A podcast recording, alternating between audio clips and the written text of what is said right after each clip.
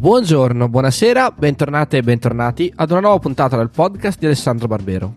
La storia come non l'avete mai sentita. La raccolta indipendente e senza scopo di lucro delle lezioni e conferenze del professor Barbero. Prima di riprendere, permettetemi di ringraziare Spreaker, che è la piattaforma di hosting che ospita questo podcast a titolo gratuito e che permette a tutti voi di scaricare ogni domenica la nuova puntata. Detto questo, ritorniamo dopo la breve pausa pasquale con una puntata fresca fresca di stampa. Trasmessa in streaming pochi giorni fa, nell'aprile 2022, ascoltiamo la presentazione di Alabama fatta dal professor Barbero alle biblioteche civiche torinesi. Buon ascolto!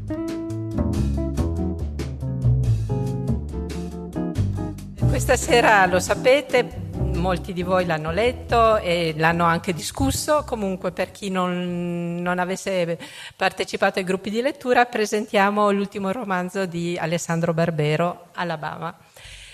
E già dal titolo eh, avete capito che siamo, non siamo in Europa, siamo dall'altra parte del mondo. E la prima domanda che viene spontanea è questa scelta, come mai questa, la scelta di, arrivare, di passare negli Stati Uniti e soprattutto anche perché questo periodo storico, visto che sappiamo tutti che il professor Barbero è soprattutto medievista, quindi è un po' inaspettata la cosa. Ma guarda, il, il punto è che quando a me viene voglia di scrivere un romanzo è perché sono di fronte a qualche cosa, a un avvenimento storico o a un momento o a un periodo, un luogo della storia che non fa parte delle cose che io studio di mestiere. Io di mestiere mi occupo di Medioevo, poi è vero che Oggi siamo anche molto chiamati a fare divulgazione, a, a, a, partecipare ai programmi di Rai Storia e allora lì magari capita di parlare anche di altri argomenti storici diversi da quelli che studi proprio come professionista. Però io di mestiere studio e insegno la storia medievale e non ho nessuna voglia di fare un romanzo ambientato nel Medioevo. Quello lì è il lavoro. Un motivo è che quello lì è il lavoro, mentre scrivere un romanzo è un'altra cosa, è, è uno sfogo, è un toglierti un peso, è un viaggio, è tutto quello che volete, ma non deve essere lavoro scrivere un romanzo. Io devo dire che ho sempre un po' di compassione per, i, per gli scrittori che fanno solo lo scrittore e che devono fare un libro all'anno o ogni due anni, perché dovendo vivere di quello io avrei un'ansia tremenda se dovessi avere sempre la risposta pronta professore che romanzo sta scrivendo o quando il prossimo romanzo. A me viene voglia in modo inaspettato, proprio libero di fare un romanzo. E, e come dire, l'altro motivo per cui non faccio romanzi sul Medioevo è che essendoci così immerso so troppo bene quante cose non sappiamo. Mi vergognerei di inventare delle cose sapendo benissimo che in realtà non lo sappiamo. Invece altre epoche, l'Ottocento, lo conosciamo molto meglio ovviamente. È molto meno difficile eh, immaginare dei personaggi che parlano, si muovono, hanno rapporti fra loro nell'Ottocento. Noi nel Medioevo non sappiamo neanche se due amici quando si incontravano si stringevano la mano. Non sappiamo mica tanto bene cosa mangiavano a colazione. E, e per fare un romanzo invece queste cose le devi sapere. Li devi vedere gli uomini e le donne che si muovono, i bambini che si muovono, devi sapere immaginare come sarebbe vederli, no? Ecco. Quindi io, ogni volta che io ho fatto un romanzo è stato un romanzo ambientato non nel Medioevo e neanche qui nel nostro mondo, perché io non sono capace di fare neanche quello. Mentre la maggior parte degli scrittori sanno raccontare il mondo in cui vivono, la loro città, la loro epoca, il loro paese, io quello non lo so fare o comunque non ho la spinta a farlo, ecco, già ci vivo dentro questa epoca e in questi nostri posti, non sento il bisogno di scavarci ancora di più, perché per me un romanzo è proprio un modo per andare a scavare in un mondo che non conosco bene e che voglio conoscere di più, ecco, è come far finta di viverci, è come far finta di essere lì, imparare a parlare come parlavano in quell'epoca imparare a parlare come parlava un contadino dell'Alabama di 150 anni fa, imparare a pensare come pensava lui, no? Ecco, eh, dire le cose che avrebbe detto lui in quella situazione. E, è quello il, il piacere di scrivere un romanzo. Vivere un'altra vita, ecco, vivere la vita di altre persone, immergerti nella loro vita. E quindi ecco perché siamo così lontani. Poi, non so, se credi potremmo dire due parole, siccome non sul libro in generale, perché su quello appunto mi fate delle domande voi e, e molti di voi l'hanno letto il libro, però forse due parole da storico su cos'è questa America della guerra civile, della guerra di secessione, come ti pare che possa essere utile come entrare eh, Era una delle domande, quindi va benissimo, ah, okay. sei il tema. Ok. Era formulata in modo più articolato di così la domanda, magari. Okay. E, perché appunto siamo in America al tempo di quella che noi europei chiamiamo la guerra di secessione. Gli americani non la chiamano mica così, eh? loro la chiamano la guerra civile. È al tempo di quelli che noi chiamiamo i nordisti e i sudisti. E, ehm, e chi ha la mia età probabilmente da bambino giocava a soldatini con i nordisti e i sudisti, i blu. Loro non li chiamano mica nordisti e sudisti, loro dicono eh, gli unionisti, i federali e i ribelli dall'altra parte. I sudisti sono i ribelli. Infatti all'inizio l'avevano chiamata anche la guerra della ribellione, quella guerra lì. Poi ai sudisti non piaceva eh, l'idea di essere classificati come i ribelli, ma durante la guerra li chiamavano così. I nordisti quando parlavano dei loro nemici dicevano i ribelli. Dove sono i ribelli? Ci hanno sconfitto un'altra volta, i ribelli. La faremo finita con i ribelli. Eh, e i sudisti, quando parlavano dei loro nemici, li chiamavano gli Yankees. Oggi noi diciamo Yankees come se volesse dire gli Stati Uniti, gli abitanti degli Stati Uniti. Invece voleva dire quelli del nord. Quelli del sud non si consideravano Yankees, si consideravano un'altra cosa. E quella guerra naturalmente è stata una guerra terrificante in cui sono morti 600.000 giovani americani. Cioè sono morti molti più americani nei quattro anni di quella guerra civile di tutti quelli che sono morti in tutte le guerre del Novecento. Se tu metti insieme tutti i morti americani della prima guerra mondiale, della seconda, della Corea, del Vietnam, dell'Afghanistan, dell'Iraq, non arrivi a fare così tanti morti come ne hanno fatti allora ammazzandosi fra loro. Naturalmente siamo negli stessi anni del nostro risorgimento. Eh? La guerra civile scoppia nel 61, lo stesso anno dell'unità d'Italia. Quindi siamo proprio in quegli anni lì. Gli anni che per noi sono quelli di Mazzini, di Garibaldi, di Cavour, di Vittorio Emanuele, dei Savoia e dei Borboni, ecco, e invece per loro sono gli anni della guerra civile.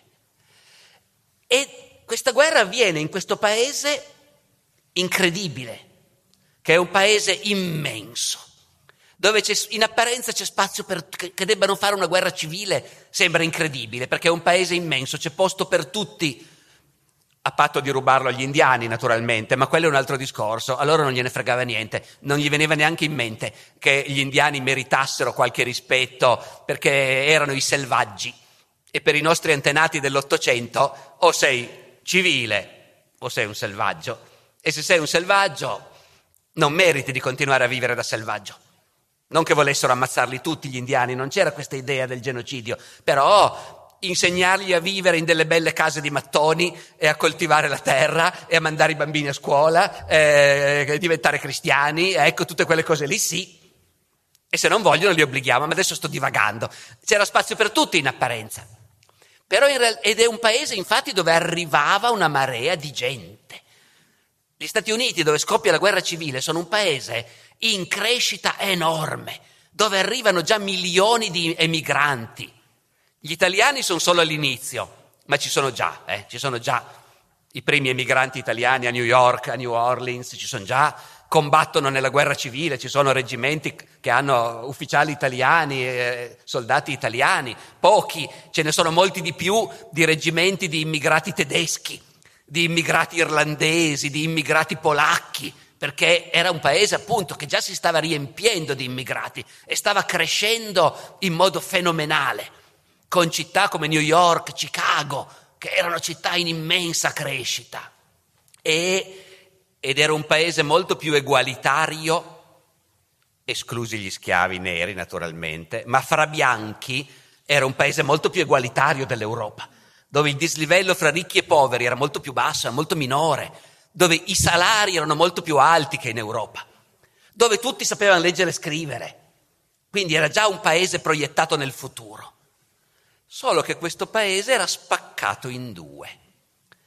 perché fino a 50 anni prima era stato un paese contadino, di piantagioni, e un paese contadino che aveva fatto venire schiavi neri dall'Africa fin già nel 6-700 e continuava a farne venire. E quando sono diventati indipendenti gli Stati Uniti c'era la schiavitù in tutti gli Stati Uniti, anche al nord. Poi però il nord ha smesso di essere un paese soltanto contadino, ha cominciato a diventare un paese industriale. Nel nord sono nate le fabbriche, oltre che i commerci, la navigazione, grandi porti come appunto New York, Boston, e, e fabbriche, industrie, città industriali, ciminiere. E in quel mondo lì di schiavi non c'era bisogno. Non servivano gli schiavi per lavorare nelle fabbriche e gli operai non avrebbero permesso che ci fossero degli schiavi a fargli concorrenza. Per tutti questi motivi il nord degli Stati Uniti la schiavitù la abolisce. Nei singoli stati del nord la schiavitù è vietata. Non è che lo facciano per amore dei neri, eh, sia ben chiaro. Gli stati del nord di solito aboliscono la schiavitù e spesso vietano ai neri liberi, se ce ne sono, il voto, vietano di sposare donne bianche, eh, lo stato di Lincoln, che è l'Illinois nel nord-ovest, eh, vieta la schiavitù e vieta l'ingresso ai neri. Se c'è qualcuno che ci abita già può restare, ma di nuovi neri non ne vogliamo. Quindi deve essere molto chiaro che all'inizio il discorso non è umanitario, ma è... Qui noi stiamo costruendo una società moderna dove di schiavi non c'è bisogno, gli operai e i marinai non vogliono la concorrenza degli schiavi e quindi qui la schiavitù non la vogliamo. Il Sud rimane un mondo contadino, un mondo di piccoli proprietari come i protagonisti del mio romanzo e di grandi proprietari, che poi per chi ha letto il romanzo sono quelli che comandano i reggimenti, sono quelli che reclutano i reggimenti e diventano colonnelli, perché in quella società lì ci sono appunto questi ricchi piantatori che comandano e poi ci sono i bianchi poveri e poi c'è la massa degli schiavi. In certi stati metà della popolazione addirittura. E, e in questo mondo non ci sono quasi, semplifico un po' naturalmente, eh, ma rispetto al nord, fabbriche, ciminiere, operai, non c'è quasi niente. È un mondo contadino autosufficiente perché i grandi piantatori, producendo cotone, producono una ricchezza immensa, ma che è bloccata lì, non ha, non ha sviluppo, non c'è un futuro in cui le cose possano cambiare. Il nord è in cambiamento tumultuoso. E il sud, invece, è contento e soddisfatto delle sue piantagioni, dei suoi schiavi, del suo cotone, dei suoi contadini liberi che magari gli schiavi non li hanno o ne hanno uno, così. Ma non importa, perché anche se sei un bianco povero, tu sei contento che ci siano gli schiavi, perché tu sei superiore. Finché ci sono gli schiavi, i lavori più umili li fanno gli schiavi. Noi bianchi siamo tutti uomini liberi Così ragiona un bianco del sud. Noi bianchi, e ragiona, badate bene, non è soltanto un discorso razzista e classista, ma è anche un discorso democratico ed egualitario. Questi del sud sono americani. Per loro l'America è il paese della libertà, per loro, dell'eguaglianza, per loro. Noi siamo tutti liberi americani, il sogno americano è essere libero e padrone a casa propria. E un bianco del sud sentiva questo. Per loro il sogno americano era quello. Allora cosa succede? Succede che però gli interessi del nord e quelli del sud a questo punto divergono. Lo, il nord ha bisogno dal governo di leggi che proteggano l'industria, che proteggano il commercio, invece il sud non ha bisogno di quello. E il nord, che non ha più schiavi e non ha quasi abitanti di colore, può anche a un certo punto sviluppare un movimento che adesso per la prima volta, anche per ragioni morali, è contrario alla schiavitù. Voi avete esposto qui fuori un po' di libri sull'America di quell'epoca, fra cui La capanna dello zio Tom. La capanna dello zio Tom è uscito dieci anni prima che scoppiasse la guerra civile, grosso modo. Ed è intervenuto in un dibattito in cui al nord si cominciava a dire, loro che la schiavitù non l'avevano, e per il loro sistema economico non ce n'era bisogno, e al nord hanno cominciato a dire la schiavitù è una vergogna, la schiavitù è immorale, bisogna abolirla. E di fronte a questo, quelli del sud, che erano convinti che il loro mondo poteva vivere solo con la schiavitù. Tutta la loro ricchezza veniva da lì. Quelli del sud hanno cominciato a dire, ma allora voi ci volete rovinare. Ma allora non siamo tutti uguali in questo paese. Voi del nord volete comandare voi e fare solo i vostri interessi? E dei nostri interessi ve ne fregate? A noi la schiavitù serve. E quando si inasprisce questo dibattito, voi sapete che quando un dibattito si inasprisce, le posizioni ragionevoli trovano sempre meno spazio. Si vede tutti i giorni. E allora, allora succede che al sud, fino a una certa epoca, anche al sud dicevano, ma sì, la schiavitù in fondo è una cosa un po' arcaica, bisognerà superarla prima o poi, non è una cosa giusta. Ma quando sono quelli del nord che vogliono obbligarli ad abolire la schiavitù, al sud diventa impossibile parlare di abolizione. Sei un traditore se parli male della schiavitù, anzi ne devi parlare bene. E al nord i pastori protestanti leggono la Bibbia per spiegare che la schiavitù, secondo la Bibbia, è una vergogna, e al sud i pastori protestanti leggono la Bibbia per spiegare che la Bibbia è piena di schiavi e che la schiavitù va benissimo secondo la Bibbia. E sempre di più quelli del nord e quelli del sud hanno la sensazione di essere due nazioni diverse, che non si capiscono.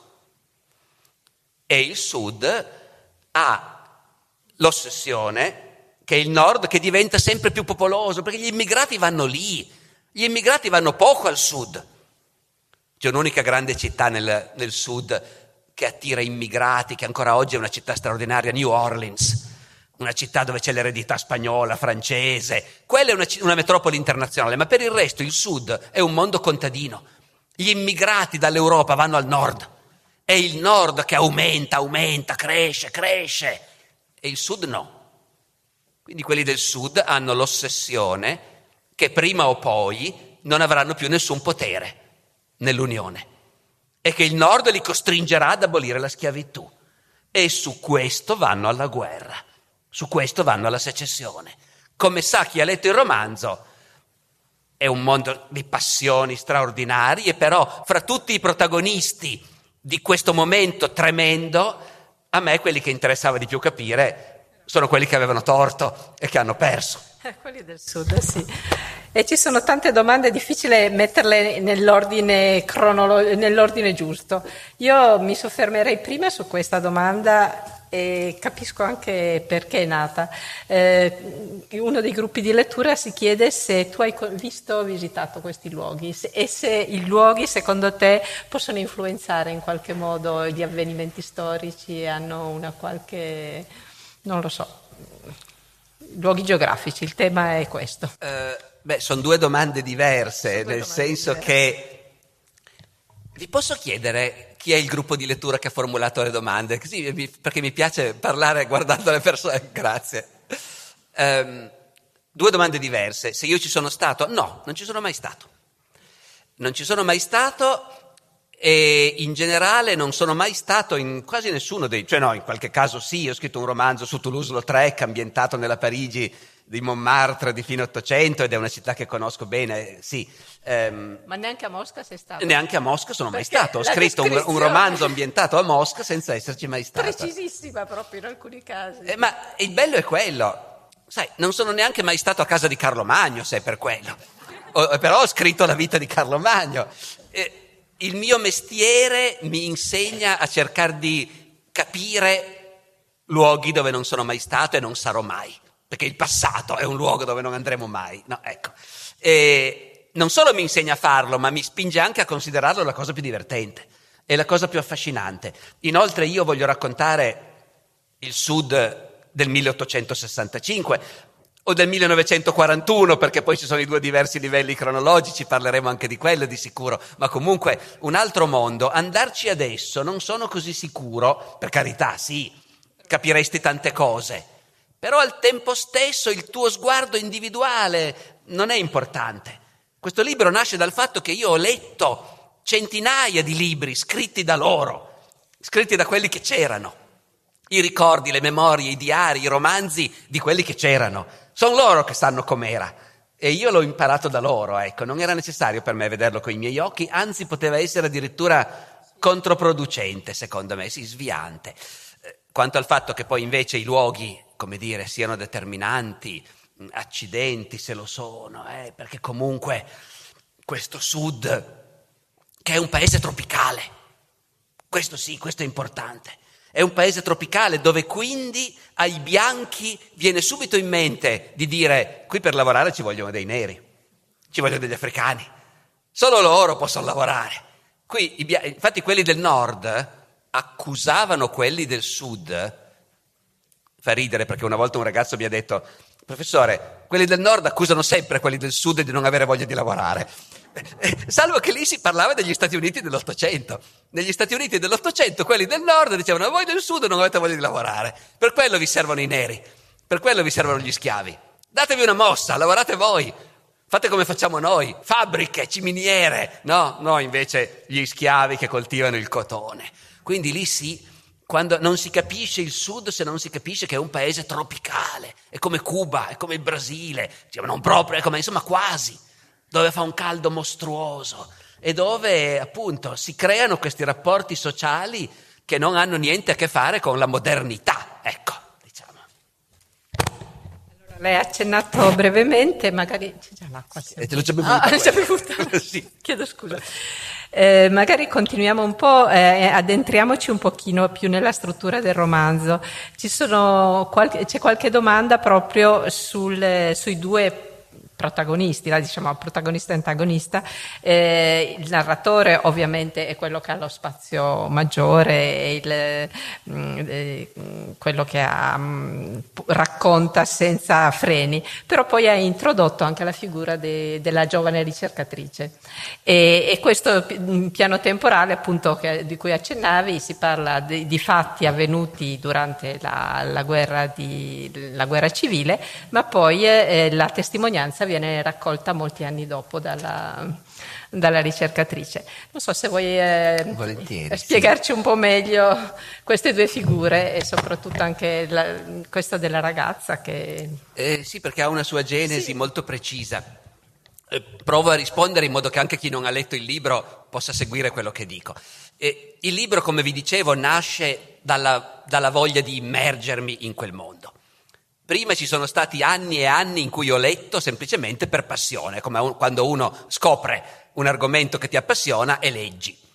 Ho letto tanto e il mio mestiere di storico mi ha abituato, quando mi appassiona qualche cosa, a leggere non tanto i libri degli altri storici, ma le fonti, cioè le testimonianze che vengono dall'epoca.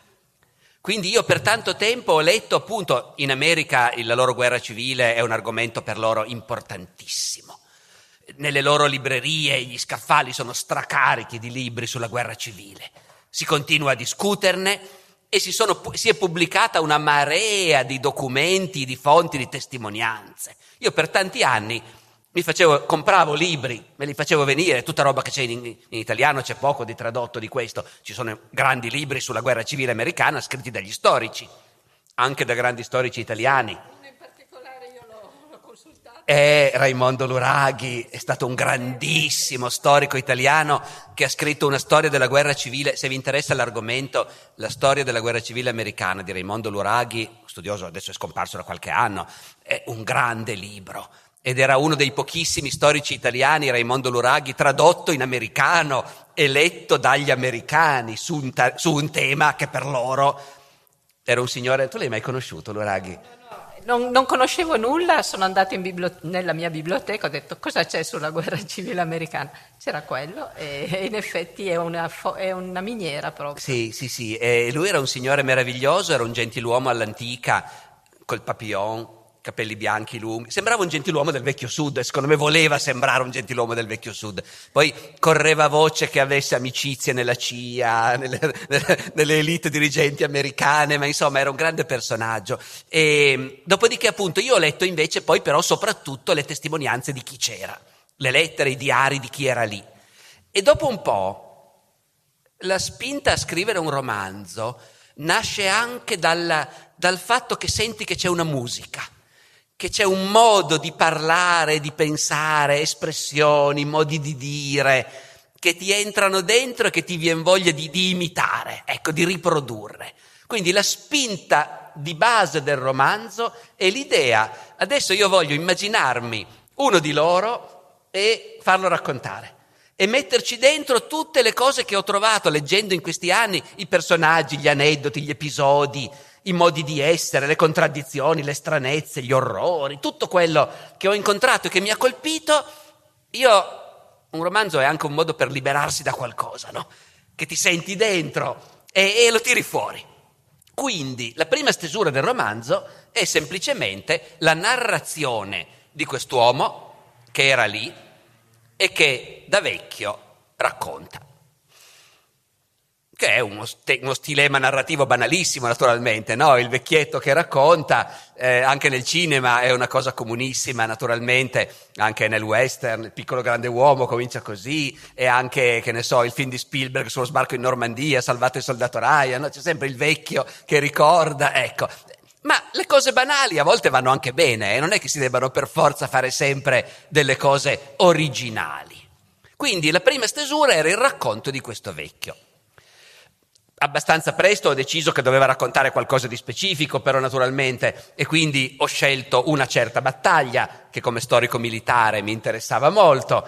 Ho scelto, è una battaglia dal nome impronunciabile per noi italiani, la battaglia di Chancellorsville, eh, dopodiché appunto nessuno riesce a pronunciarlo come si deve, eh, ma, e poi ho deciso anche di metterci un episodio drammatico che in realtà non è avvenuto a quella battaglia, è avvenuto in più tardi, in seguito, ma per dare anche, come dire, il senso di quanto la tragedia, quanto in profondità si potesse sprofondare nella tragedia, perché questi personaggi, questo che parla e i suoi amici, che io racconto e a cui io voglio bene, che a me piacciono, che però sono, hanno combattuto per una causa sbagliata, convinti di aver ragione, convinti fino all'ultimo di aver ragione e in realtà combattevano per una causa sbagliata e alla fine faranno qualcosa di spaventoso. Non lo diciamo, non lo diciamo però alla fine faranno qualcosa di spaventoso.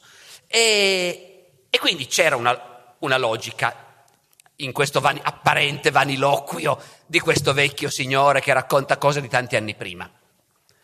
Però poi mi sono detto, io lo so che c'è una direzione, che andiamo da qualche parte, che alla fine salterà fuori qualcosa.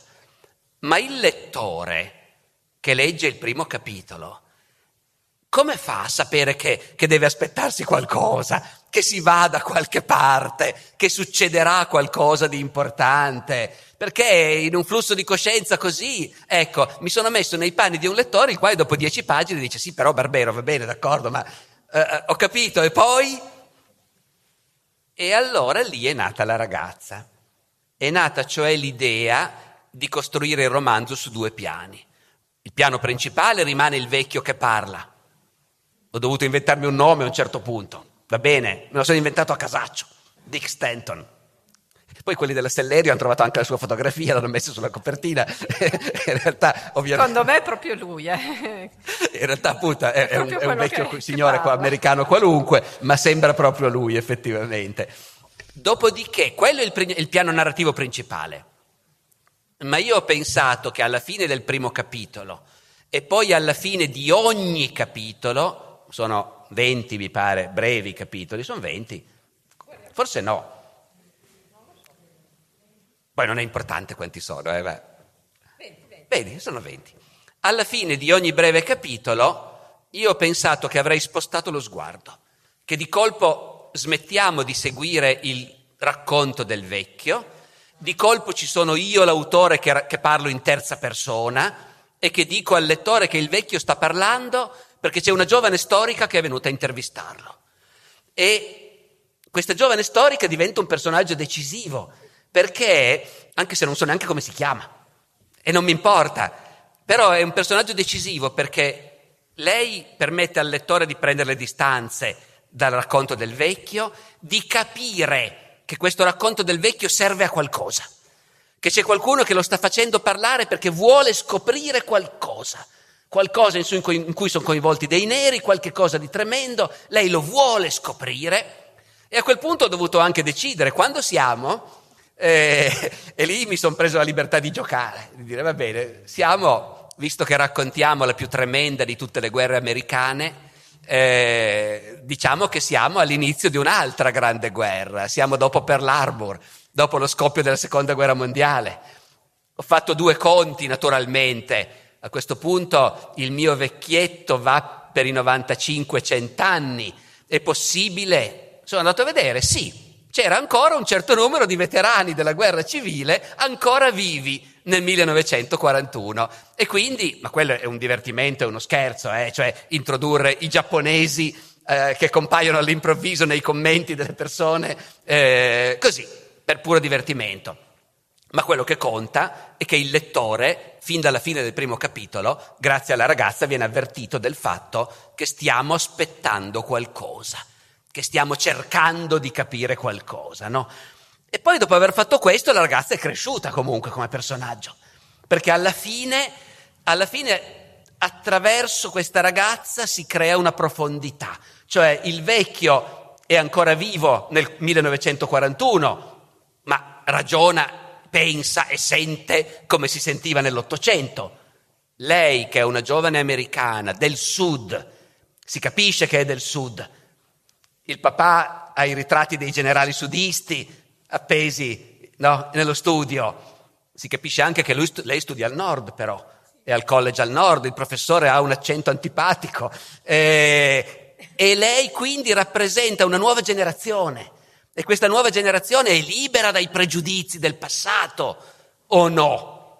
Ecco, appunto. Tutte queste sono tutte cose che se fossi rimasto a Dick Stanton che racconta non venivano fuori e invece la ragazza mi permette di dare questa profondità in più al, al romanzo. No, no, è particolarmente interessante perché la ragazza ha uno spazio mm, apparentemente limitato, insomma, come numero di righe di mm, eh, testo non, non, è, mm, non, è, ampio, però è interessante proprio questo, perché secondo me, e qui porto un'altra domanda, eh, c'è un po' da chiedersi quanto la società americana sia davvero cambiata e che cosa rimane del, del mondo di Dick Stanton poi siamo a metà degli anni, no, nel, all'inizio della seconda guerra mondiale e si capisce che insomma si sta studiando il, la guerra un, con, altri, con, un altro occhio, con, si vuole indagare in un altro modo, però questo mondo continua a,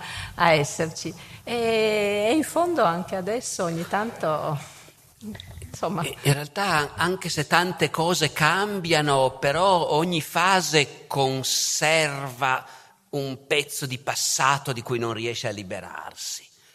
Nel 1941 non era cambiato quasi niente, almeno al sud. Anzi, a dir tutta la verità, era cambiato in peggio. Perché una delle cose che scopri, questo è un discorso molto difficile e eh, spero di riuscire a farlo chiaramente, la società schiavista prima della guerra civile, era ovviamente una società basata su una terrificante disuguaglianza, su una terrificante ingiustizia, con i neri tenuti in schiavitù. E i bianchi si erano autoconvinti che la schiavitù era una cosa giusta, i bianchi del sud intendo, si erano anche autoconvinti che ai neri andava bene perfino anche a loro. Era un modo per mettersi a posto la coscienza. La verità è che in effetti di ribellioni dei neri ce ne sono pochissime nella storia degli Stati Uniti. Ce n'è una famosa, quella di Nat Turner, negli anni 30 dell'Ottocento in Virginia, ma è praticamente l'unica. I politici del Sud, alla vigilia della guerra civile, quando litigavano con quelli del Nord, gli dicevano, voi al Nord avete gli operai, gli scioperi, avrete la rivoluzione un giorno o l'altro. Noi viviamo in un mondo sereno, soddisfatto e pacifico. Il Sud è un paese immenso, grande dieci volte l'Europa, non abbiamo bisogno neanche di un soldato per mantenere l'ordine. I bianchi da noi sono tutti felici, si sentono uguali, hanno la loro dignità, non come da voi che gli operai appunto protestano, scioperano. E i nostri neri sono contenti anche loro, guardateli, mica si ribellano, non succede niente, non c'è bisogno di niente. Questo era in parte un'illusione, ma in parte voleva anche dire che il razzismo del Sud, fino alla guerra, non si traduceva in odio per i neri, e in paura dei neri. La paura magari c'era un po' sepolta, la paura che se si ribellassero cosa succede. Qui da noi in South Carolina dove sono più numerosi dei bianchi. Però quella veniva molto sepolta, molto repressa e di fatto non c'era l'odio per i neri. I neri li consideravi come il tuo bestiame, come il tuo cagnolino, come il tuo cavallo. Capite? A noi fa orrore, ma non c'era però bisogno di odiarli. L'odio viene dopo. Viene dopo la sconfitta nella guerra civile, quando l'esercito nordista porta i neri a votare e all'inizio, nei primi anni dopo la guerra civile, gli stati del sud mandano a Washington deputati e senatori neri, perché i neri sono maggioranza in molti casi e i soldati li portano a votare e i bianchi del sud scoprono di odiare questi neri che adesso sono liberi e si sono montati la testa. Nasce lì il Ku Klux Klan, con gli incappucciati che ogni tanto ammazzano un nero per dare l'esempio. Prima della guerra civile non c'era mica bisogno. E un nero non lo ammazzavi perché era proprietà di qualcuno, valeva un sacco di soldi. Dopo la guerra civile il nero è rimasto un poveraccio come prima, ma non appartiene più a un padrone, non è di nessuno, viene sfruttato lo stesso, continua a raccogliere cotone da bracciante anziché da schiavo, e fa più la fame da bracciante che da schiavo in certi casi, e dopo i primi anni in cui c'è l'esercito di occupazione, quando finisce quella fase e le truppe vengono ritirate, al sud i neri non vanno più a votare, non li lasciano più andare. E c'è la violenza, ci sono i linciaggi, c'è il Ku Klux Klan e ci sono le leggi che fanno dei neri dei cittadini di serie B o di serie C, che sul tram devono sedere negli ultimi posti e così via e vanno avanti così fino agli anni 60, fino a Martin Luther King, alle grandi rivolte libertarie degli anni 60, vanno avanti così. Quindi la nostra ragazza vive in un mondo dove è diventato ovvio che i bianchi hanno paura dei neri, cosa che prima non c'era, che li odiano, cosa che prima non c'era, e che fanno di tutto per tenerli sottomessi. Ora lei conosce un mondo diverso, conosce il mondo del nord, dell'università, dove tutte queste cose sono state superate ed è divisa fra questi due mondi. Vi dico ancora una cosa perché mi è capitata di recente e mi ha colpito moltissimo. Seconda guerra mondiale. Negli Stati Uniti producono dei producono un sacco di film, di propaganda di tutti i tipi, sia propaganda rivolta al pubblico, sia rivolta ai loro stessi soldati. Quando dagli Stati Uniti cominciano a portare milioni di soldati in Inghilterra, perché poi prima dello sbarco in Normandia le truppe americane per molti mesi, se non anni, sono state lì in Inghilterra, ne arrivavano continuamente. A me è capitato di vedere in rete un filmato prodotto per insegnare ai soldati americani come ci si comporta in Inghilterra. Bellissimo, con un famoso comico, famoso allora, non so chi fosse, ma è chiaro che è un famoso comico, che in divisa ed è lì in Inghilterra, in mezzo ai soldati, prende il treno con loro, va al pub e gli insegna un sacco di cose, tipo quando gli inglesi ti invitano a prendere un tè a casa loro e ti offrono lo zucchero, prendine pochissimo perché sappi che è tutto razionato in Inghilterra, non è come da noi in America. Qui in Inghilterra fanno la fame, è tutto razionato, loro ti offriranno lo zucchero, ma tu prendi solo la punta del cucchiaino, perché ne hanno un cucchiaino alla settimana a testa di zucchero. Ok? Ecco. Dopodiché c'è la seguente scena. Soldato americano bianco e soldato americano di colore che prendono il treno. Signora inglese di mezza età che attacca discorso. E poi quando arrivano, la signora inglese di mezza età dice ai due soldati americani, il bianco e il nero, venite a prendere un tè a casa mia. A questo punto il conduttore del programma, comi, famoso attore comico americano in divisa, si rivolge agli spettatori e dice, non dovete stupirvi, queste cose possono succedere in Inghilterra. E se succedono non agitatevi, prendetela bene. Eh, loro non lo sanno che da noi questa cosa non succederebbe mai. Eh, e anche il bianco che viene invitato insieme al nero, che vada tranquillo, non si preoccupi, perché lì è normale. E in fondo anche i neri stanno combattendo questa guerra, anche loro sono cittadini americani come noi e stanno combattendo questa guerra anche loro. Anzi, vedo là sono al bar della stazione, il generale tal dei tali, è il nipote del famoso generale sudista tal dei tali, eh, andiamo a chiedere a lui cosa ne pensa. E il generale dice no, no, anche i neri stanno dando il loro contributo, ovviamente loro dicono sempre i negri. Anche i negri stanno dando il loro contributo a questa guerra, dobbiamo essergli grati, stanno dimostrando anche loro. Ecco, capite? Questi sono gli Stati Uniti degli anni 40 che poi hanno salvato noi dalla dittatura, ci hanno portato la democrazia, il piano Marshall e tutto quanto, hanno vinto la guerra contro il nazismo insieme con i sovietici, e, e però era quello quel paese dal punto di vista razziale. E dopo di allora sono cambiate tante cose, però non è cambiato tutto. E direi ancora quest'ultimissima cosa. Secondo me una delle ragioni è appunto che la guerra civile sia conclusa con la liberazione degli schiavi e con la decisione che i neri sarebbero rimasti in America diventando anche loro cittadini. In quel momento non potevano fare nient'altro, ma non lo voleva nessuno. Se uno va a vedere cosa diceva il presidente Lincoln prima della guerra, il presidente Lincoln diceva, se devo dire il mio parere, a me la schiavitù non piace, mi sembra una cosa ingiusta, però non so che cosa farci. Cosa possiamo fare? Liberare gli schiavi e tenerceli qui. Ma è impensabile. Tenerli qui come cittadini alla pari con noi bianchi. Ma io non credo che nessuno lo voglia. Diceva testualmente così. Rimandarli tutti in Africa come si fa? E quindi Lincoln, addirittura quando diventa presidente, dice io con la schiavitù non, non voglio toccare niente. Non credo di avere il diritto e non saprei cosa fare. Ecco. Poi il Sud, che invece non gli crede, che ha paura che la schiavitù venga abolita ufficialmente, fa la secessione, Lincoln è costretto a fare la guerra, la guerra diventa sempre più spaventosa, alla fine arruolano anche i neri al nord, perché hanno un bisogno disperato di uomini, e, e alla fine l'unica cosa che possono fare è abolire la schiavitù. Cosa che, ripeto, la grande maggioranza dei bianchi non voleva neanche al nord. E da allora non sono più riusciti a uscirne da questa cosa.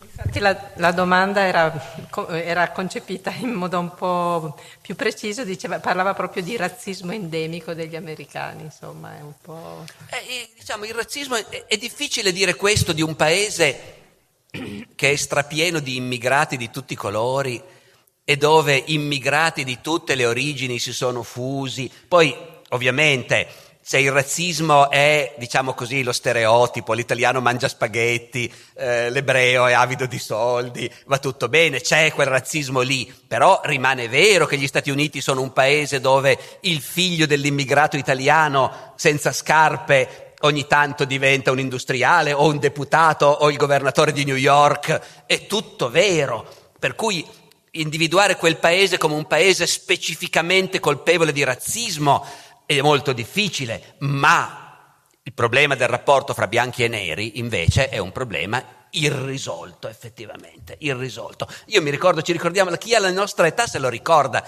negli anni 60 il film Indovina chi viene a cena, no? che mette in scena proprio la coppia progressista del nord, democratica, egualitaria, che non si sognerebbe mai di essere razzista, tra l'altro grandi attori, no? Catherine Hepburn e Gregory Peck, credo, no? Chi è? Ah, Spencer Tracy, certo, non Gregory Peck, giusto. E come reagiscono quando arriva la figlia dicendo mi sono fidanzata con un nero, il quale naturalmente è un medico super laureato che ha un incarico importantissimo alle Nazioni Unite, eh? però è un nero. Ora, noi allora pensavamo, certo, le cose stanno cambiando rapidamente e questo è lo shock. Ma il fatto è che anche adesso di coppie miste non ce ne sono negli Stati Uniti. Nessun nero sposa una bianca e viceversa. Pochissimi almeno, statisticamente è irrilevante. Rimangono comunità totalmente separate.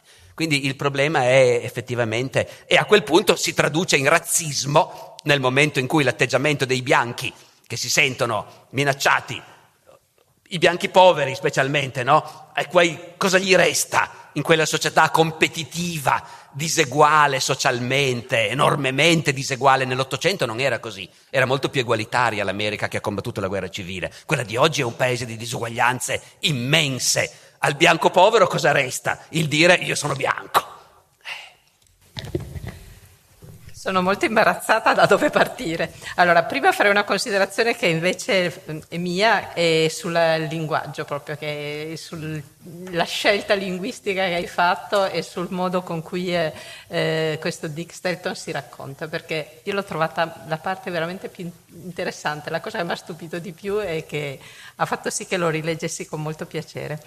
E questo e, e, e, credo si spieghi un pochino anche da tutte le memorie che tu è un po' il frutto di queste letture, però mi sembra molto credibile questa, mi, piace, mi è piaciuto veramente tanto. E poi invece volevo soffermarmi un po' sull'aspetto proprio dei bianchi che, eh, che sono dei poveracci, perché poi una parte di questi che, che combattono chiaramente sono dei poveracci che anche nell'esercito del sud. E qualcuno eh, fa nella domanda, nel gergo americano ancora oggi si usa l'espressione spazzatura bianca, questa white trash. E un'altra domanda che in qualche modo si lega a questo, dice nel libro i nordisti vengono chiamati stranieri. Quando hanno smesso di essere tali? Cioè quando è che poi secondo te il, le cose, se si ricompongono? Una risposta semplice non, non c'è, secondo me. Eh, partiamo da quest'ultima cosa. In realtà, alla fine della loro guerra civile, gli americani hanno fatto una specie di miracolo, con una grossa eccezione che dirò subito, però hanno fatto una specie di miracolo, nel senso che dopo questa guerra civile spaventosa, durata quattro anni e costata 600.000 morti, la nazione si è riunificata. I sudisti hanno combattuto per quattro anni sparando contro quelli che agitavano la bandiera stelle e strisce. E subito dopo hanno tornato, ah, va bene, dato che abbiamo perso, tornato, sono tornati a considerarsi cittadini degli Stati Uniti e a venerare la bandiera stelle e strisce. Nel sud non c'è stato mai e non c'è neanche adesso nessun movimento che dica noi, noi, non ci sentiamo americani, siamo stati invasi, siamo stati conquistati con la forza, sputiamo sulla bandiera stelle e strisce. Non c'è mai stato un movimento del genere. Il Sud si è anzi, come dire, ha, spu- ha puntato tutto sul dire noi avevamo ragione, abbiamo combattuto per una buona causa, abbiamo perso. Il nostro mondo era un mondo bellissimo e ci sono riusciti a far passare questa cosa, eh? Gli anni 40, via col vento. Il mondo del sud era un mondo appunto di belle signore, di piantatori cavallereschi, di be- bei giovanotti coraggiosi, di, di, memi di colore affezionatissimi ai padroni, no? Una meraviglia. Questa cosa è stata davvero accreditata. Gli americani a un certo momento ci hanno creduto tutti a questa cosa. Il risultato miracoloso è che la ferita è stata rimarginata. Dopo qualche anno i veterani nordisti e i veterani sudisti andavano, facevano grandi banchetti insieme e il sud, il sud è ridiventato la parte più orgogliosamente patriottica degli Stati Uniti. Il Sud ha fornito agli eserciti americani una percentuale superiore alla media di ufficiali, di generali, si sono identificati totalmente nell'imperialismo americano. Tutte le guerre americane che dalla fine dell'Ottocento hanno portato Amer- l'America a diventare il padrone del mondo, il Sud le ha sostenute con assoluto entusiasmo e assoluta lealtà. Questo, se vogliamo, è un miracolo. Se pensate a come noi ancora oggi riusciamo a spaccarci sull'unità d'Italia di 150 anni fa, sui Savoia e sui Borboni, ma molto più drammaticamente sulla resistenza, il fascismo, sulla nostra guerra civile, che non ha fatto 600.000 morti e tuttavia divide oggi, ancora oggi, le famiglie italiane, la loro memoria, molto più drammaticamente di quanto non succeda laggiù. Però questo miracolo ha un prezzo spaventoso, e cioè i neri, facciamo finta che non ci siano. I bianchi del nord e i bianchi del sud si riconciliano, sono un'unica nazione. In quelli del nord onorano gli eroi del sud. Fino a ieri le statue dei generali sudisti campeggiavano e le bandiere sudiste sventolavano sugli edifici pubblici del sud. E gli unici che a questo punto venivano dimenticati erano i neri. I neri come appunto sono, un, sono il problema. Adesso negli ultimissimi anni il problema è esploso con i nuovi movimenti dei neri, con Black Lives Matter, con le proteste contro i monumenti dei generali sudisti, eh, le proteste contro le bandiere sudiste esposte in pubblico. Lì sta esplodendo questa cosa che è stata messa a tacere per, eh, per tantissimo tempo. No, in effetti è, è, è, inquietante. Io poi tra l'altro mi ero preso due dati appunto da, dal libro di Luraghi, tanto per capire di quanti abitanti si, si parla in questo periodo. Erano 31.000, eh, 31 milioni. milioni di abitanti e 4, 4, milioni di questi erano gli schiavi neri, a quanto pare. Sì, 31 milioni di abitanti in tutti gli Stati Uniti. Tenete conto che dieci anni prima erano credo 23 milioni, sì, cioè sì, stavano aumentando tempo. e che 31 milioni di abitanti era il numero di abitanti dei grandi paesi europei, eh? la Francia, l'Inghilterra erano a quel livello lì. Ameri- quindi l'America era già una grande potenza demografica, certo. però erano sparpagliati su un territorio immenso. Ma appunto i due terzi erano al nord, al sud erano solo 9 milioni di cui 3 o 4 milioni neri, appunto. Poi forse abbiamo anche dimenticato un pochino il West, nel senso che non so se si può fare ancora un'ulteriore eh, divisione tra nord e sud e forse il West ha avuto un suo ruolo anche in questo. Eh, sì, in realtà diciamo quella che una volta si chiamava l'epopea del Far West, insomma. Eh, io non so quanto i bambini di oggi siano ancora immersi in un mondo di cowboy, di indiani, come eravamo, di, come eravamo noi da bambini. Noi, tanti, noi tantissimo, di fatti, anche perché tutti i telefilm americani che vedevamo, appunto, erano quelli, i forti di forte coraggio, te lo ricordi? E allora, dopodiché eleggevamo romanzi, Davy, per noi Davy Crockett, appunto, era uno di famiglia. Ehm, Nelle biblioteche addirittura c'era una eh, sezione dei libri western, non so se ve lo ricordate, che adesso non ha più libri praticamente, però c'era tra, sessione, nelle, tra i libri per ragazzi c'era proprio un eh, numero dedicato ai libri western. Eh, vedi, tradotti in genere dall'americano, sì, eh, sì, certo. Sì. Ora, eh, quel mondo lì in realtà nasce soprattutto dopo la guerra civile.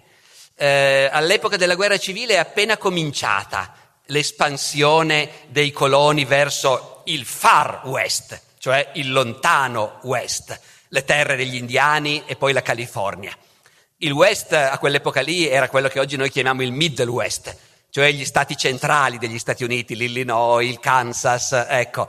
Lì c'era già un livello di violenza come quello che noi associamo al mondo dei cowboy con le pistole e questa violenza era anche una violenza molto politica, perché uno dei grandi problemi che fanno precipitare gli Stati Uniti nella guerra civile è che l'espansione verso il West significa che creiamo nuovi stati.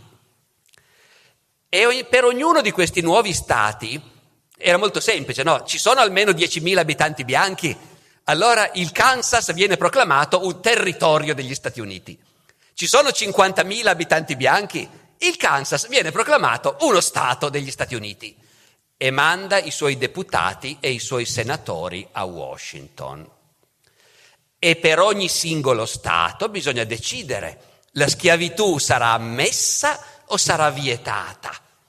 Perché negli Stati del Nord è vietata, in quelli del Sud è legale e nei nuovi Stati, su ogni nuovo Stato si fa una battaglia. Ed è una battaglia che specialmente al Sud sentono come vitale, perché ogni nuovo Stato dove la schiavitù è vietata, contribuisce a mettere in minoranza quelli del sud.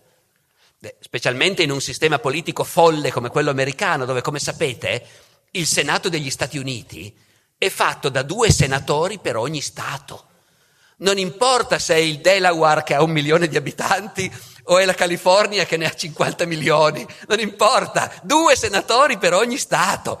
Quindi ogni nuovo Stato senza schiavi vuol dire una maggioranza che si crea in Senato contro la schiavitù. Effettivamente alla vigilia della guerra civile ci sono atti di violenza, omicidi da una parte e dall'altra, gli schiavisti contro gli abolizionisti, proprio in questi nuovi territori. È già un po' il Far West, diciamo così.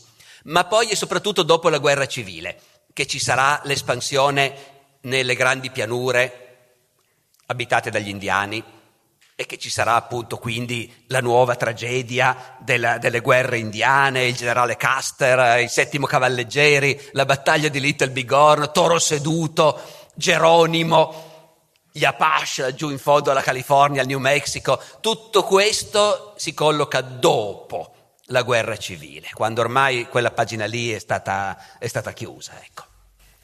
Siamo già abbastanza avanti nel pomeriggio, quindi non volevo abusare oltre. C'erano ancora due o tre domande Dai. di quelle grosse, sì, sì. eh, più di generali, insomma. Eh, un gruppo chiede, fa una domanda tra, eh, che verte un po' sulla storia e la memoria. Come, come conciliare, come lo storico eh, tratta la memoria e come eh, la eh, memoria, in questo eh. caso si parte da eh. delle memorie, ma insomma...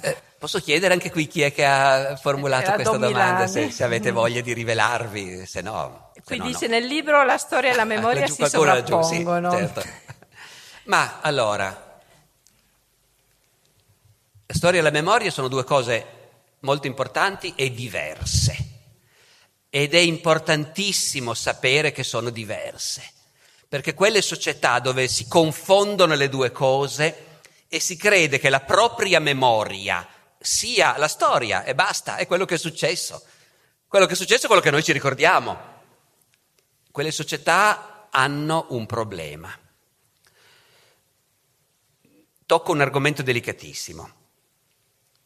Nella memoria degli ucraini di oggi, l'episodio probabilmente più terrificante del Novecento, l'episodio intorno a cui si è costruita oggi la memoria degli ucraini e il loro senso di essere un popolo eh, che è stato sempre minacciato, aggredito, eccetera, che deve difendersi. La memoria degli ucraini, se uno va a vedere i loro manuali scolastici, ecco, l'episodio più terrificante del Novecento è stata la fame, la carestia, la grande carestia dei primi anni Trenta, quando il potere sovietico da Mosca, Stalin da Mosca, per imporre ai contadini di tutta l'Unione Sovietica la grande riforma, la creazione della proprietà collettiva, per togliere quindi ai contadini la loro terra, il loro bestiame e collettivizzare tutto, ha incontrato resistenza e dove ha incontrato resistenza non solo in Ucraina, anche in altre zone, in Kazakistan per esempio, la fame è stata... però l'Ucraina era uno dei grandi paesi contadini dell'Unione Sovietica e dove ha incontrato resistenza Stalin ha deciso di stroncare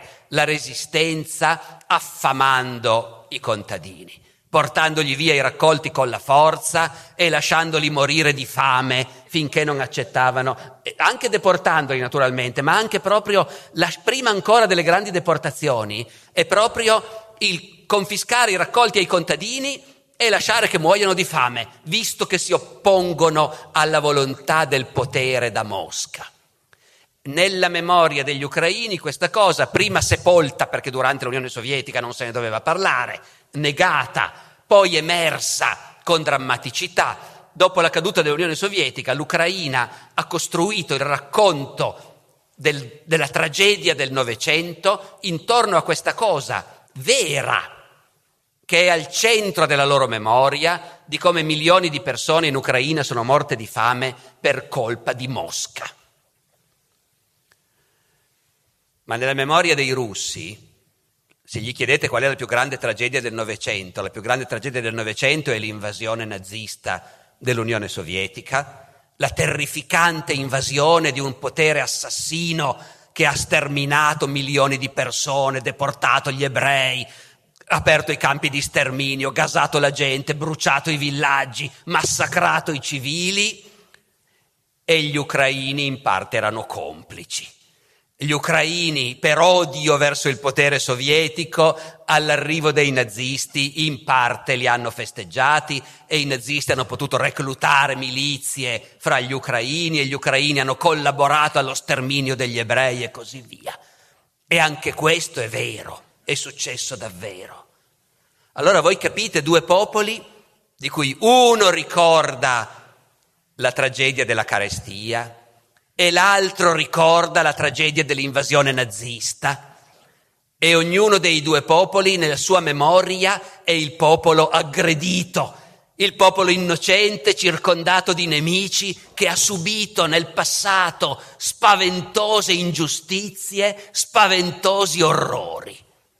E tutti e due hanno ragione nel dire queste cose sono successe e per noi sono indimenticabili. Il problema è che quando credi che tutto finisca poi lì, che la tua memoria è quello che vale la pena di ricordare. E quello che è successo agli altri importa di meno. O non importa per niente o non vogliamo saperlo e non lo sappiamo. Noi sappiamo quello che è successo a noi. E su questo stabiliamo il nostro posto nel mondo e la nostra agenda politica. Ecco. E vedete dove sono arrivati, come è andata a finire. Come è andata a finire, non è finita per niente, ma cosa sta succedendo adesso? Fino a un mese fa avrei fatto un esempio più banale.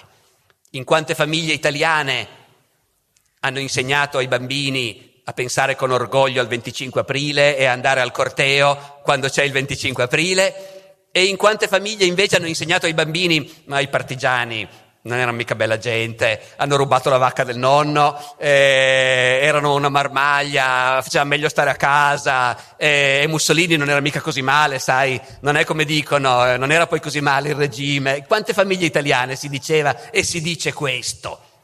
Eh, e anche lì è la memoria di ciascuno. In quel caso per noi è più facile dire attenzione, le memorie non sono tutte uguali, perché poi nella seconda guerra mondiale c'era chi stava dalla parte giusta e c'era chi stava dalla parte sbagliata. Però non è che la memoria di chi dice sotto il fascismo si stava bene, e il regime ha fatto anche delle belle cose, non è totalmente falso, capisci? Il punto è che se tu la memoria la confondi con la storia, cioè con la conoscenza complessiva di quello che è successo, e vedi solo il tuo punto di vista, e, e allora appunto non ne esci, rimani prigioniero del tuo punto di vista. Ecco, non so se mi sono spiegato, se siete d'accordo anche voi che il nostro paese è fatto così, per esempio, ecco, in queste, in queste cose. No, grazie davvero, anche per questo paragone, perché poi c'è un'ultima domanda, non era proprio l'ultima, ma insomma quella che io pensavo fosse l'ultima, che è la riflessione che facciamo sempre quando leggiamo cose di storia. La storia dovrebbe aiutarci a essere un po' più oggettivi e comunque a vedere le cose con un'ampiezza diversa, insomma, comunque tener conto di aspetti più complessi della realtà e non solo a schierarci, insomma, perché poi forse il problema di, queste, di situazioni come quelle in cui stiamo vivendo è proprio quello che molti di noi sono forse preoccupati di schierarsi piuttosto che di capire quello che, che sta accadendo e non è facile né per uno né per l'altro. E comunque la riflessione è un po' questo, dice oggi con quello che sta accadendo sembrerebbe che l'umanità sia incapace di trarre insegnamento dalla storia, è la solita vecchia storia della storia magistrale nostra vita e, non so insomma come ne veniamo fuori da questa... Eh, diciamo, conoscere la storia non è mai stato sufficiente ovviamente eh, per, sì. per non fare sbagli. Io credo che conoscere la storia sia uno dei tanti modi in cui una persona può avere una testa un po' più aperta un po' più capace di capire la complessità della realtà, ecco. Eh, non è sempre stato così, eh? ci sono state anche epoche in cui alla storia si chiedeva invece di mobilitare eh, la gente, no? di creare l'unità nazionale. Quando si scriveva la storia del Barbarossa e della Lega Lombarda nell'Ottocento, eh, la preoccupazione non era tanto di dire insegniamo alla gente a ragionare, ma era di dire creiamo dei discorsi dietro a cui gli italiani si possano sentire tutti uniti. Era anche una cosa nobile, eh? però diversa da quella che vorremmo fare noi. Ecco, io mi sento di dire che almeno nei paesi occidentali oggi gli storici quello che vorrebbero fare è aiutare tutti a, a ricordarci che il mondo è complicato, che le ragioni esistono ma vanno valutate, che non bisogna marciare al suono della musica intruppandosi senza ragionare sulle cose, ecco. Eh, poi, poi non è facile, non è facile anche perché poi noi stessi siamo tutti dentro un mondo in cui invece Abbiamo le nostre opinioni e, le nostre passioni, certo, però la storia dovrebbe servire a quello, ecco, ad aiutarci a capire gli altri, ecco, che non vuol dire ad approvarli, ma vuol dire a sapere che ci sono. Così come quando studiamo il passato ci accorgiamo che i nostri nonni e i nostri bisnonni non erano come noi, non ragionavano esattamente come noi, in parte avevano idee diverse.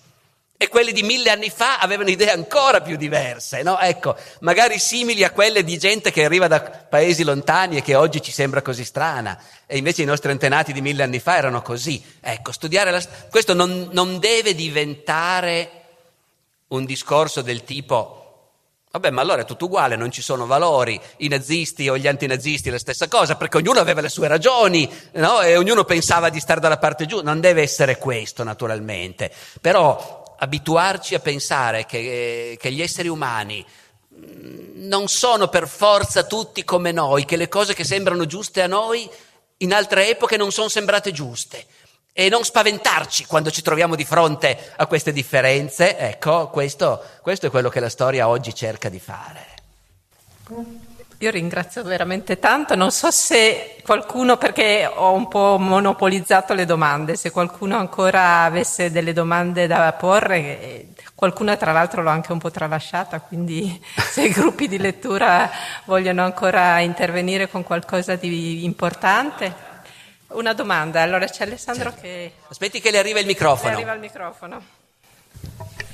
Sì, ci dice qualcosa dell'assassinio di Lincoln? Dell'assassinio di Lincoln. Ma l'assassinio di Lincoln in realtà è un episodio molto specifico e molto spiegabile e molto assurdo in realtà, nel senso che è un'iniziativa individuale. Questo che ammazza Lincoln, Lincoln viene il presidente degli Stati Uniti, come sapete, che ha guidato il Nord nella guerra, che ha deciso di fare la guerra di fronte alla secessione del Sud, perché in teoria poteva anche decidere, va bene, vi lasciamo andare, fate. Invece Lincoln ha pensato che il suo dovere come Presidente degli Stati Uniti era salvare l'Unione e impedire che si spezzasse. E nel fare questo è entrato in una guerra che nessuno si immaginava che sarebbe durata anni e sarebbe costata così tanto. E nel momento in cui la guerra è finita, pochi giorni dopo che la guerra è finita, il presidente Lincoln è andato a teatro a Washington con la moglie. Sapete che all'epoca si andava a teatro come si andava al cinema qualche decennio fa, cioè tutte le sere o quasi, diciamo, era il normale passatempo serale. È andato a teatro e a teatro è entrato uno nel palco, gli ha sparato una pistolettata alla nuca e poi è scappato. Ed è stato poi morto, inseguito e ucciso in combattimento qualche settimana dopo con la cavalleria che lo inseguiva. E questo era un attore famoso, un attore di teatro, si chiamava John Wilkes Booth, attore famosissimo ai suoi tempi Tanto che è entrato nel teatro senza che nessuno gli chiedesse il Green Pass, perché eh, lo conoscevano tutti. Era come se fosse stato oggi, non lo so, Michele Placido, per dire, no? Ecco, famosissimo. Entra in teatro e va ad ammazzare Lincoln perché questo attore, questo Booth, è un sudista fanatico ed è convinto che la sconfitta del Sud è tutta colpa di Lincoln e che Lincoln sia il peggior nemico del Sud e quindi vuole vendicare il Sud. In realtà poi oggi cioè oggi da sempre gli storici tendono a dire Lincoln era un uomo di riconciliazione. Eh, quella riconciliazione fra nord e sud che io vi ho detto ci ha messo però 10 o 15 anni per arrivare. Eh. Ci sono stati 10 o 15 anni pesanti con l'occupazione militare al sud e con un rancore quindi che cresceva tra la gente. Oggi, si, cioè, oggi da sempre gli storici dicono Lincoln l'avrebbe gestito in un altro modo, sarebbe stato più capace di rimettere d'accordo il nord e il sud e forse anche i bianchi e i neri, chissà. Però, visto la statura dell'uomo, era possibile. E invece è sparito lui. Quindi in realtà Butt ha fatto qualcosa che si è rivelato disastroso anche per il sud, ma lui, lui era convinto, ha agito da solo. Non c'era nessun complotto, nessuna, nessuna stranezza, ecco. Eh, ed era ovviamente un mondo in cui un presidente degli Stati Uniti andava a teatro e non c'erano le guardie del corpo, le, no, i carri armati fuori, come adesso quando si sposta uno dei nostri potenti. Grazie a tutti. Grazie per aver ascoltato questa puntata. Nella descrizione dell'episodio trovate il link alla registrazione originale su YouTube. Grazie di nuovo a Spreaker che negli ultimi due anni ha supportato questo podcast e sopportato le mie richieste tecniche. Siamo tornati dove, dopo il salto di Pasqua e quindi mi aspetto di trovarvi numerosissimi mercoledì sera al palco del mercoledì, dalle 21 alle 22 sulla community Discord. Info su barberopodcast.it slash community. La musica è, come sempre, la bossa antigua di Kevin MacLeod in Competech.com, pubblicata con licenza Creative Commons CC BY 4.0. Ci sentiamo la settimana prossima con una nuova puntata del podcast di Alessandro Barbero. Ciao!